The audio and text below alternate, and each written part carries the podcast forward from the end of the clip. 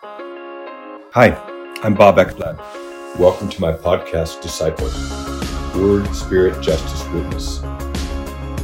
Today's Monday, June 13th, and I'm here in New Zealand with Gracie. We've been on the road for the last two weeks, and this is our last day before we fly home tomorrow. We're at a conference retreat center called Peacemakers, and we've had an amazing time speaking to different groups. And, um, you know, everywhere we go, we run into just the questions of just what do you do in, in with really hard situations and really hard cases, you know, where we pray and we pray and we pray and we sometimes see that things actually get worse. And um, often we're tempted to give up hope and we do give up hope. And, um, you know, we've been doing trainings for people interested in prayer ministry um, in New Zealand and in Australia. And, and a scripture that we keep returning to over and over again that's really fed us and supported us, encouraged us is Mark chapter 9, verses 14 and following. And uh, just prior to this text, which is about a father who brings his son who's tormented by demonic spirits to Jesus, um, Jesus is on the Mount of Transfiguration with his disciples, and he's at this spiritual high point in the Gospels. And there, you know, God um, reveals Jesus to be his son, and but he's there with uh, Moses and Elijah, and they all appear and we see that Peter, you know, he he sees Jesus, Moses, and Elijah um, as on equal footing. And of course, Moses represents the the Pentateuch, the Torah, you know, the first five books of the of the Bible, and then Elijah represents the prophets. And so these are sort of the Bible uh, representatives of Scripture, of Holy Scripture, and and so Peter sees the three as sort of equal. He says, "Let's you know, let's make a, you know, a tent for each of them. And anyway, th- that's when the whole, the cloud forms and overshadows them. And a voice comes out of the cloud. This is my beloved son. Listen to him. And so Jesus is forefronted and, and then he orders them, don't tell anyone about what you've seen until the son of man rises from the dead. And, and so anyway, they come down the mountain and beginning in verse 14, when they came back to the disciples, they saw a large crowd around them and some scribes arguing with them. Wow, do you ever see scribes, you know, teachers of the law, the equivalents of, of those sorts of folks, theologians, you know, people in the church arguing with, you know, with Christians? Do Christians argue amongst one another in your experience? I think we, we see that all the time, don't we? Immediately, when the entire crowd saw him, they were amazed and they began running up to greet him. So, in contrast, Jesus, you know, is his presence draws everyone's attention, and that's that's good. And uh, but Jesus asked them, "What are you discussing with them? You know, what are you guys arguing about?" And then um, verse seventeen. And one of the crowd answered him, Teacher, I brought you my son, possessed with a spirit which makes him mute. And whenever it seizes him, it slams him to the ground, and he foams at the mouth, and grinds his teeth, and stiffens out. I told your disciples to cast it out, and they could not do it. So, what does, um, what happens when Jesus asks them, What are you discussing with them? Well, we see that one of the crowd answered him, and Hey, look, uh, teacher, I brought I brought I brought you my son, and um, he had this severe problem uh, attributed to an evil spirit that makes him mute. And then he goes into this detailed description of of the kid and what he's gone what he's going through every time the spirit seizes him. You know, and it's pretty severe. Like so, the guy's really reporting to Jesus the symptoms of his son. The spirit seizes him, slams him to the ground. He foams at the mouth grinds his teeth, and stiffens out. Do we see situations like this? Do we see people today who would, you know, sort of fit that description? You know, what are the equivalents of uh, this boy's condition in our day and age? You know, when I ask this question, you know, some people mention epilept- epileptics, you know, and others think of just people that are um, experiencing, you know, sort of uh, the effects of different substances, you know, drug addiction and alcoholism, and or mental health dis- you know disorders. But what would you? What comes to mind for you?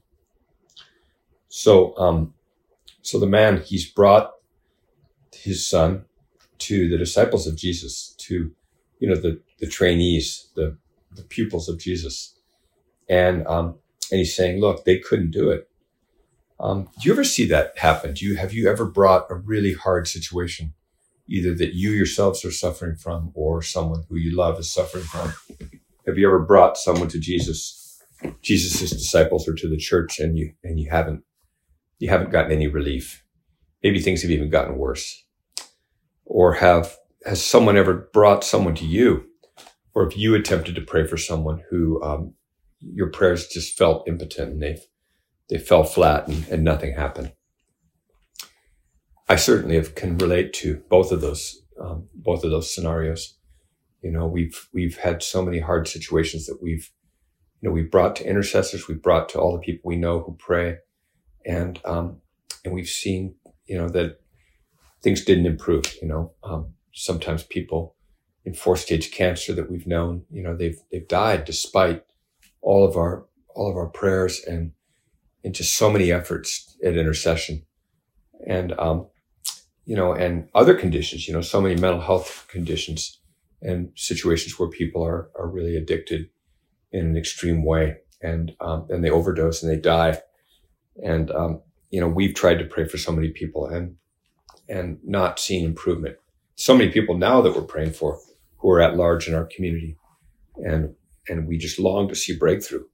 So wow, this scripture already is so relevant to me. And what about you? And so let's just see how Jesus responds. So Jesus answered them, O unbelieving generation, how long shall I be with you? How long shall I put up with you? Bring him to me. Wow, Jesus is not very pastoral here, is he? You know, he um, he really gets down on uh, on the people. But um, one thing I find, I guess, encouraging, if I was a disciple, which I am, I like that Jesus isn't putting on blast the disciples who couldn't do it, you know, who couldn't cast it out or couldn't bring healing to this young boy and bring relief to the father. Um, it's interesting that Jesus uh, puts on blast the whole generation. He's not, um, you know, he's not focusing on the father as the unbeliever, or or the child, or the disciples, or um, or that particular crowd, but just everybody. He's saying this is a, an issue of the whole generation that unbelief is ram- rampant. There's a pandemic of unbelief. Do we see this today? Do you, do we see that unbelief is on the rise? Um, you know, we've just gone through this COVID pandemic, and uh, you know, where where are we at faith wise in the face of the pandemic? You know, where are we at faith wise in the face of of global warming, which seems to be being ignored at the moment in favor of f- f- focusing on other, you know, other crises. You know, where are you at in your faith? You know, Jesus um, emphasizes belief everywhere in Mark's gospel and throughout the gospels. And um, the first thing that Jesus says when he preaches in Galilee in Mark chapter 1, verse 15, is the time is fulfilled. The kingdom of God is at hand. Repent and believe in the gospel. So, um, repent literally means change your way of thinking. You know, um, think differently and believe. Okay. Like maybe think differently would mean, you know, like, look, don't doubt and just don't think of all the things you can do. Um, and pray at the, as a last resort, you know, um, step into active faith and choose to believe and, and as the high priority, as the highest priority, you know, be oriented towards faith. Um, the second time that Jesus, um, calls people to believe is, is actually later in Mark you know, prior to our text today, where uh, there's a synagogue official who has a daughter who's dying, and Jesus um, gets interrupted on his way to the synagogue official's house by a woman who has a blood flow And then the girl, it's reported to the father, you know, your daughter has died. Don't bother the teacher anymore. And Jesus says, um, don't be afraid, only believe. And, um, and then goes to the, you know, the synagogue official's house and raises up his dead daughter to life.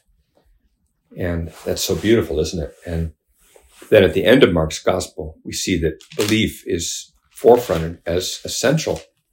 You know, right at the very end, some of the last words um, of Jesus in Mark's gospel, Mark 16, 15. And he said to them, go into all the world and preach the gospel to all creation. The one who, ha- who believes and has been baptized shall be saved, but the one who has disbelieved shall be condemned. I mean, that's another scripture that's worth reflecting on in depth. But one thing that I understand um, here is that condemnation is sort of the state that we're all under right now. And so if we stay in unbelief, we're going to stay in that situation that we're in, you know, of, uh, of not seeing the kingdom. And so, um, Jesus is just describing that, um, you know, staying in unbelief is going to, is going to mean staying stuck and um, whereas salvation, the way of salvation happens as we as we really press in and, and choose to believe. And then verse 17, these signs will accompany those who have believed and who keep believing. Um, the Greek tense, you know, includes the present and the future. And so uh, these signs will accompany those who have believed and keep believing. In my name, they will cast out demons. They will speak with new tongues. They will pick up serpents. And if they drink any deadly poison, it will not hurt them. They will lay hands on the sick and they will recover. So there's, uh, belief is, is really emphasized. So here Jesus is putting on blast that whole generation. Oh, unbelieving generation, how long shall I be with you? You know, Jesus has been moving through the Galilee and he's been, he's, he's been healing all the people that come to him with all of their sick and their lame and their um, demonized. And, you know, there've been so many signs of the kingdom of God and, and, and the disciples have been witnessing all of this. And, and Jesus knows that his time is short. You know, things are getting tense already.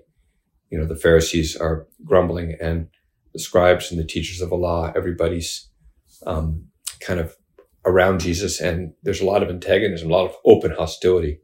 And Jesus he spent only three years in active ministry training up these disciples. And so he's thinking, wow, he's looking at his watch and his calendar and just thinking, you know, how long is it going to take? I mean, you guys should already be sort of doing the works that I'm doing because that's what I came to do. I, you're my disciples. And so come on.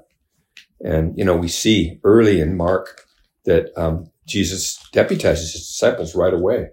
You know, we see it in Mark chapter three verse uh, 13, you know, where he, he calls his disciples and he appoints the 12. And in verse uh, 14, it says, so that they would be with him and that he could send them out to preach and to have authority to cast out demons. So there you go. Jesus has sent them out to cast out demons really early in his ministry. And now we're in chapter nine and, and, you know, and, and even right between chapter three and chapter nine and chapter six, Jesus sends out the 12 and he sends them out on mission and check it out. Verse seven. And he summoned the 12 and he began to send them out in pairs and gave them authority over the unclean spirits. And uh, so he sent them out on mission and, um, and he called them out to tell, to preach that people should repent. And then verse 13, and they were casting out many demons and were anointing with oil many sick people and healing them. And, you know, we, we also, just prior to this, we have the, the Gerasene demoniac story, you know, where Jesus uh, deals with a guy who's tormented, who's living in the, in the tombs. You know, he takes the disciples on a mission across the sea to the other side and has this encounter where all these, uh, legion of demons are cast into, into this herd of pigs that, uh, you know, that go rushing down into the water and are destroyed. And, the man is uh, found seated and clothed and in his right mind, and Jesus sends him out as um, an apostle. And so Jesus is thinking, "Wow, you know, um, I was able to get get so far with this Gerasene demoniac guy who's now an apostle to the 10 cities. And what's up with you guys, disciples? And, you know, what's up with us? You know, why are we flailing around and struggling so much? And, you know, why am I not seeing breakthrough in some of the really hard cases? And so let's check out, um, you know, what Jesus says. I love it that he says, bring him to me, you know, and, and that's an invitation for us to, to come directly to Jesus with, you know, with our hardest situations that we're facing and personally, and for us to bring people that we love directly to Jesus. And, um, and that's what prayer is really is coming to Jesus. You know, we bring them not physically, but we bring people spiritually, right? We bring them to, uh, by faith to Jesus. And so let's see what happens. So they brought the boy to him. And when he saw him, immediately the spirit threw him into a convulsion and falling to the ground, he began rolling around and foaming at the mouth. So, um, in the Greek, it's hard to, to know who sees who.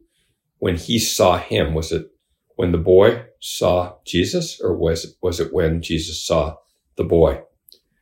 Whatever the case may be, the encounter between this boy who's demonized and Jesus leads to a manifestation. Um, the spirit throws the boy into a convulsion and falling to the ground. He began rolling around and foaming at the mouth. So do things get better or worse when um, the man, the father brings his son to Jesus? Obviously here we see that they get worse, don't they?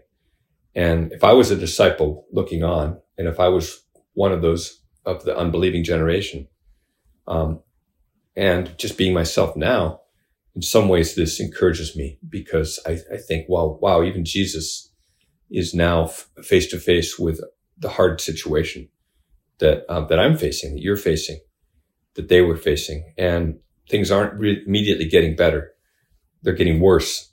So what happens? Let's check it out verse 21. So he asked his father, "How long has this been happening to him?" And he said, "From childhood." So interestingly, Jesus, um, he seems so chill in the face of this boy who's just flailing around. And his, he's modeling something though to us, isn't he? You know, he's modeling, um, you know, sort of being at peace and, and really engaging with the father who in this case is like the intercessor and, and questioning the father. And here we have an example of prayer in this, in the sense that prayer is two-way communication right? The Father brings the Son to Jesus. The Jesus um, asks the Father um, a question, right? And and so there's dialogue. How long has this been happening to him?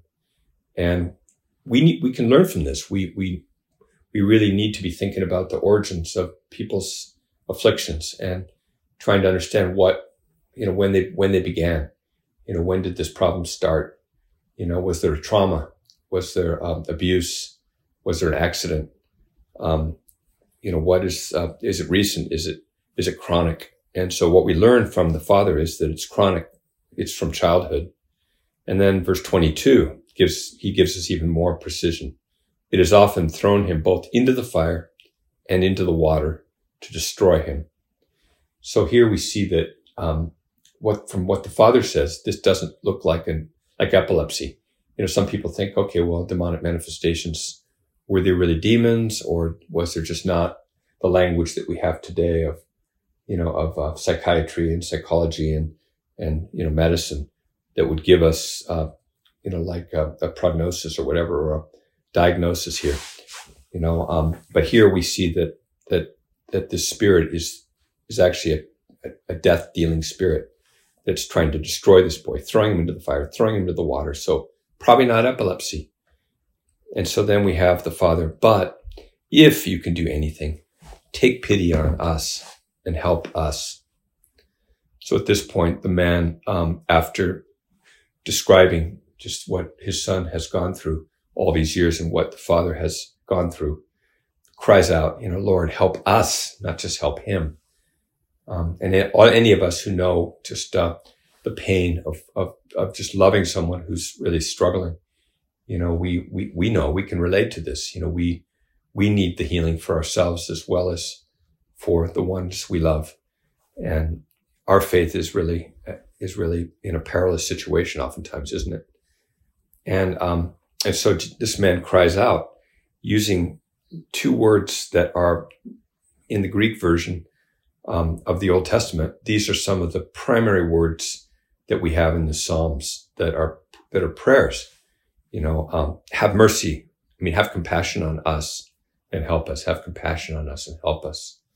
And these are probably the simplest and most common and like prayers that, that we have in scripture. And Jesus said to him, if you can. And, um, in, in other words, I, I, I imagine Jesus sort of pointing to himself and saying, if I can. And then, um, I can imagine him pointing to the man and saying, all things are possible to the one who believes. So Jesus seems to be taking attention, uh, taking the attention off of himself.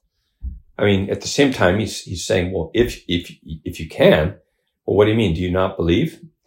But at the same time, it seems like he's saying, look, you who are, uh, all things are possible for you. All things are, but he doesn't say you. He doesn't put any kind of pressure and blame on the man, but it's more invitational, isn't it? All things are possible to the one who believes. And um, might you want to be one, of these who are, are, the one who believes? You know, do you want to be counted among those who are uh, the ones who believe? I, I certainly do. And, and this man also responds that way. Immediately, the boy's father cried out. And this is another um, verb for prayer. And just crying out is, is, is the desperate cry to God. I do believe. So he affirms the belief that is stirred up in him uh, by Jesus' words. All things are possible to the one who believes. And, and he, he confesses his belief, but then um, asks for help. Help my unbelief. And once again, the term help is, that's just straight out the language of prayer. Help my unbelief. When Jesus saw that a crowd was rapidly gathering, he rebuked the unclean spirit saying to it, You deaf and mute spirit, I command you, come out of him and do not enter him again. So here we see Jesus uh, directly addressing in the second person imperative of this spirit, but now he's added a word to it. We, we didn't know about deafness here, right? We just knew that this spirit kept him from being able to speak.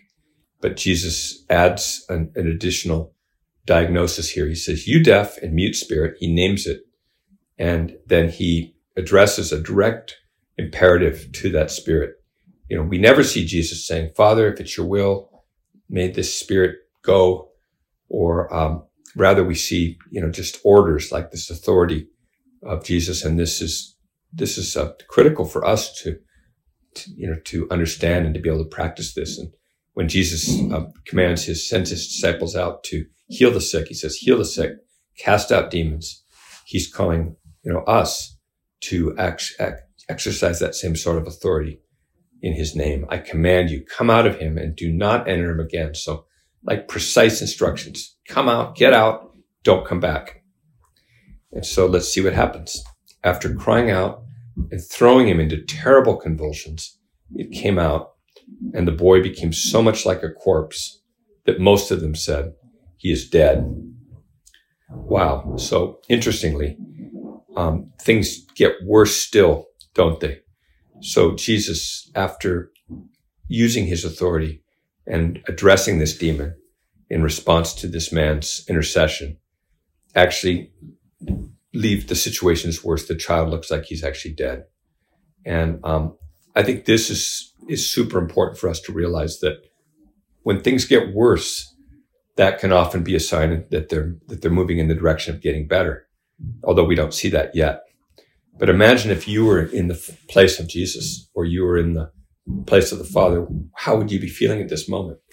And have you had experiences like this where things have come right to the point of just being worse than ever?